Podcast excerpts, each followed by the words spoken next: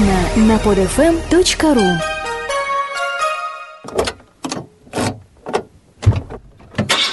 Автомания. Программа для автомобилистов. Добрый день, дорогие друзья. С вами передача «Автомания» и Матвей. Сегодня только один, возможно, в ближайшее время так и будет. Спонсор моей передачи – Auto.ru. Передача будет необычной не только отсутствием второго ведущего, но и автомобилем, который я сегодня рассмотрю. Обо всем по порядку. Самая главная особенность этого автомобиля то, что он выпускается уже 15 лет и практически без изменений. Автомобиль был представлен в 1996 году и до сих пор продается в салонах дилеров. По нынешним временам это, конечно же, феноменальный показатель. Я говорю о Шкода Octavia Tour. С 1996 года фирма уже параллельно выпустила два последующих поколения автомобилей, но тем не менее первая Шкода Octavia настолько полюбилась э, людям, что она до сих пор продается. В основном на развивающихся рынках. Там же она и производится. За долгие годы жизни модели накопился исчерпывающий опыт о ее слабых и сильных сторонах. Я прочитал довольно много форумов, посвященных Шкода и Октавии, и сегодня я поделюсь информацией, которую я там почерпнул. В данном случае обзор будет вдвойне полезен. Он будет полезен как тем, кто хочет купить автомобиль новым, поскольку, как я уже говорил, он до сих пор продается в салонах, также и тем, кто хочет купить подержанный автомобиль, он уже будет знать заранее о том, какие опасности могут его подстерегать. Но сначала я немножечко расскажу о автомобиле в общем. Впервые выпущенный автомобиль был принят автолюбителями очень позитивно. Этому способствовал элегантный внешний вид, качественная отделка салона.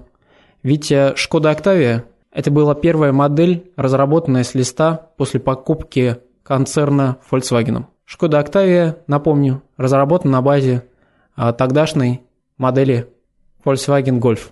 От Гольфа Octavia досталась выверенность конструкции, отменная эргономика. При этом от Шкоды автомобилю досталась весьма умеренная цена. Это и послужило залогом большого успеха модели. В самом начале Octavia оснащалась довольно широкой гаммой двигателей, а, но я сегодня хочу рассмотреть только те, которые производятся сегодня. Это основные проверенные временем двигатели. Итак, сегодня Octavia оснащается одним из четырех моторов из линейки Volkswagen. Три бензиновых и один турбодизель. Самый слабый – это бензиновый двигатель объемом 1.4. Скажем прямо, довольно слабый моторчик. Если его в городе еще и хватает, то на трассе он, конечно, не игрок. Да и по части мелких болячек двигатель оказался не самым надежным. Наиболее удачной моделью она же самая распространенная, можно назвать бензиновый двигатель 1.6 э, мощностью 102 лошадиные силы. По ощущениям, у него хорошая тяга на низах, он бодро раскручивается. Единственная проблема, что на оборотах выше среднего он становится шумноват. Но это свойственно многим восьмиклапанным моторам. В эксплуатации он особо не обременителен. Я бы посоветовал выбрать его людям, умеющим экономить. Венчает список бензиновых двигателей 150-сильный турбомотор. Это 20-клапанник объемом 1.8. Сейчас на рынке довольно сложно найти автомобиль за такую же цену и с такими же динамическими характеристиками. Volkswagenовский 1.8 способен доставить массу удовольствия активному водителю. И самое примечательное здесь, что в отличие от Audi, 1.8-литровый турбо не доставляет никаких проблем с его эксплуатацией, в частности с турбиной. Экономные автолюбители могут обратить внимание на турбодизель объемом 1,9 литра, выдающий 90 лошадиных сил. При весьма скромном аппетите двигатель обеспечивает автомобилю достойную динамику. В эксплуатации он также не показал, не выявил никаких проблем, считается одним из самых беспроблемных турбодизелей в гольф-классе. На автомобиле устанавливается только механическая коробка передач. Длина машины составляет около 4,5 метров. Это позволило конструкторам создать как и вполне просторный салон, так и просто огромный багажник. Также еще интересная особенность. Снаружи машина выглядит как седан, хотя на самом деле она является хэтчбеком. Это с одной стороны очень импонирует российскому потребителю, с другой стороны довольно удобно. Салон имеет множество возможности трансформации, хотя и сам багажник объемом 530 литров вполне способен вместить всего ваш поклажу. Хотя если вам будет его мало, вы можете купить себе универсал. Кузов Октавии не ржавеет, как у Гольфа, он с двух сторон оцинкован и противостоит даже едкой российской соли. Салон я бы назвал типично немецким, типично фольксвагеновским. По качеству исполнения, по эргономике – с одной стороны простая, но с другой стороны идеальная приборная панель знакома по другим моделям концерна Volkswagen. Опять же отмечу, эргономика и удобство управления всеми приборами заслуживает высочайшего балла. Обзорность места водителя очень хорошая, хотя правое зеркало могло бы быть и побольше. Посадка спереди очень удобная. Этому способствуют многочисленные регулировки. Рулевая колонка также регулируется в двух направлениях, так что человек фактически любой комплекции найдет себе удобное положение за рулем. Не очень удобным показалось положение педали сцепления. Она расположена довольно высоко над полом. Для выжима сцепления приходится отрывать ногу от пола. Задний диван все-таки получился немножечко тесноват. Если спереди усядутся люди ростом выше 180 сантиметров, то сзади придется туговато. Интересный момент для тех, кто хочет купить сильно поддержанную машину. До рестайлинга 2001 года у Октавии была такая проблема. У нее постоянно трескалось лобовое стекло. Это было связано с жесткостью кузова. Для сервисменов даже вышел специальный бюллетень, который помогал им а, выяснить, какую трещину признать гарантийной, а какую нет. Трещина могла появиться просто после проезда по ухабистой дороге. Так что я бы не советовал брать машину ранее 2001 года, поскольку эта проблема никак не устраняется. С другой стороны, стекло – это единственная проблема, которая была выявлена за долгое время эксплуатации кузова «Октавии». Других серьезных проблем у него нет. Несмотря на российские условия эксплуатации, проблем с оборудованием и электрикой также обнаружилось немного. Случается, что отказывают элементы замка, управляющие освещением салона.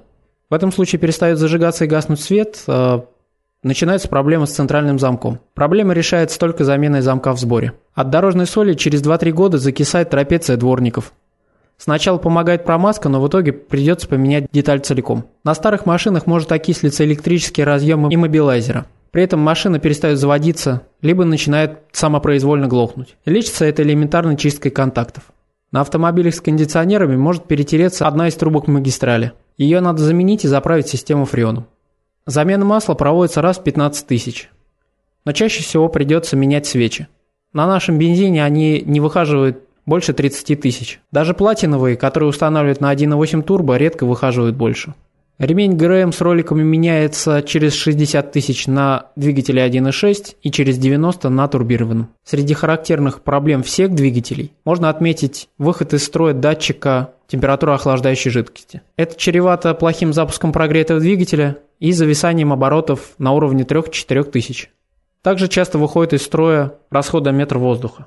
При этом начинают плавать холостые обороты и появляются провалы при наборе. Поначалу дефект можно устранить чисткой блока дроссельной заслонки, но после его придется заменить. Теперь немножечко о моторных частностях. На всех восьмиклапанных моторах ко второй смене ремня ГРМ может попроситься в отставку помпа. На 75-сильном 1.4 не отличается долговечностью лямбда-зонд. Обычно его хватает тысяч на 60. На этом же двигателе со временем выгорает выпускной коллектор. Естественно, его приходится менять.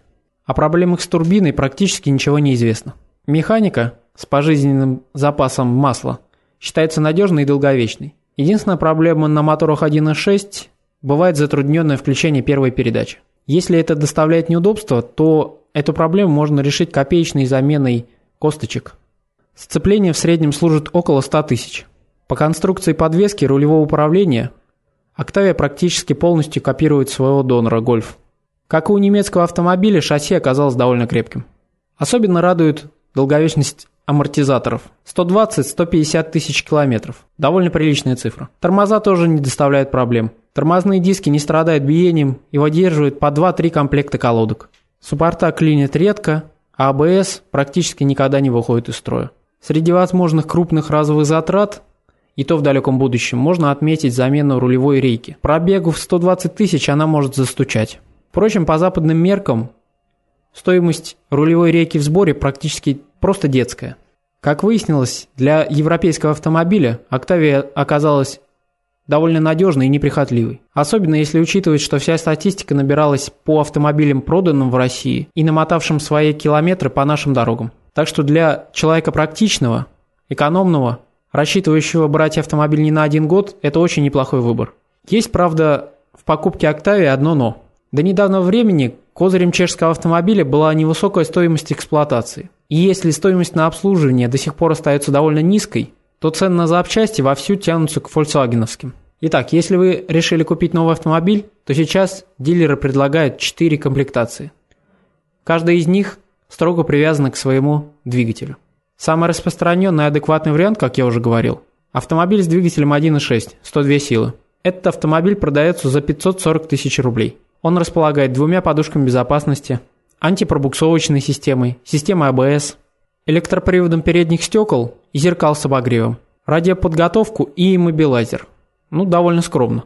В качестве опций для этой комплектации за 17 тысяч вам установят легкосплавные диски, за 18 кондиционер, за 19 MP3 магнитолу.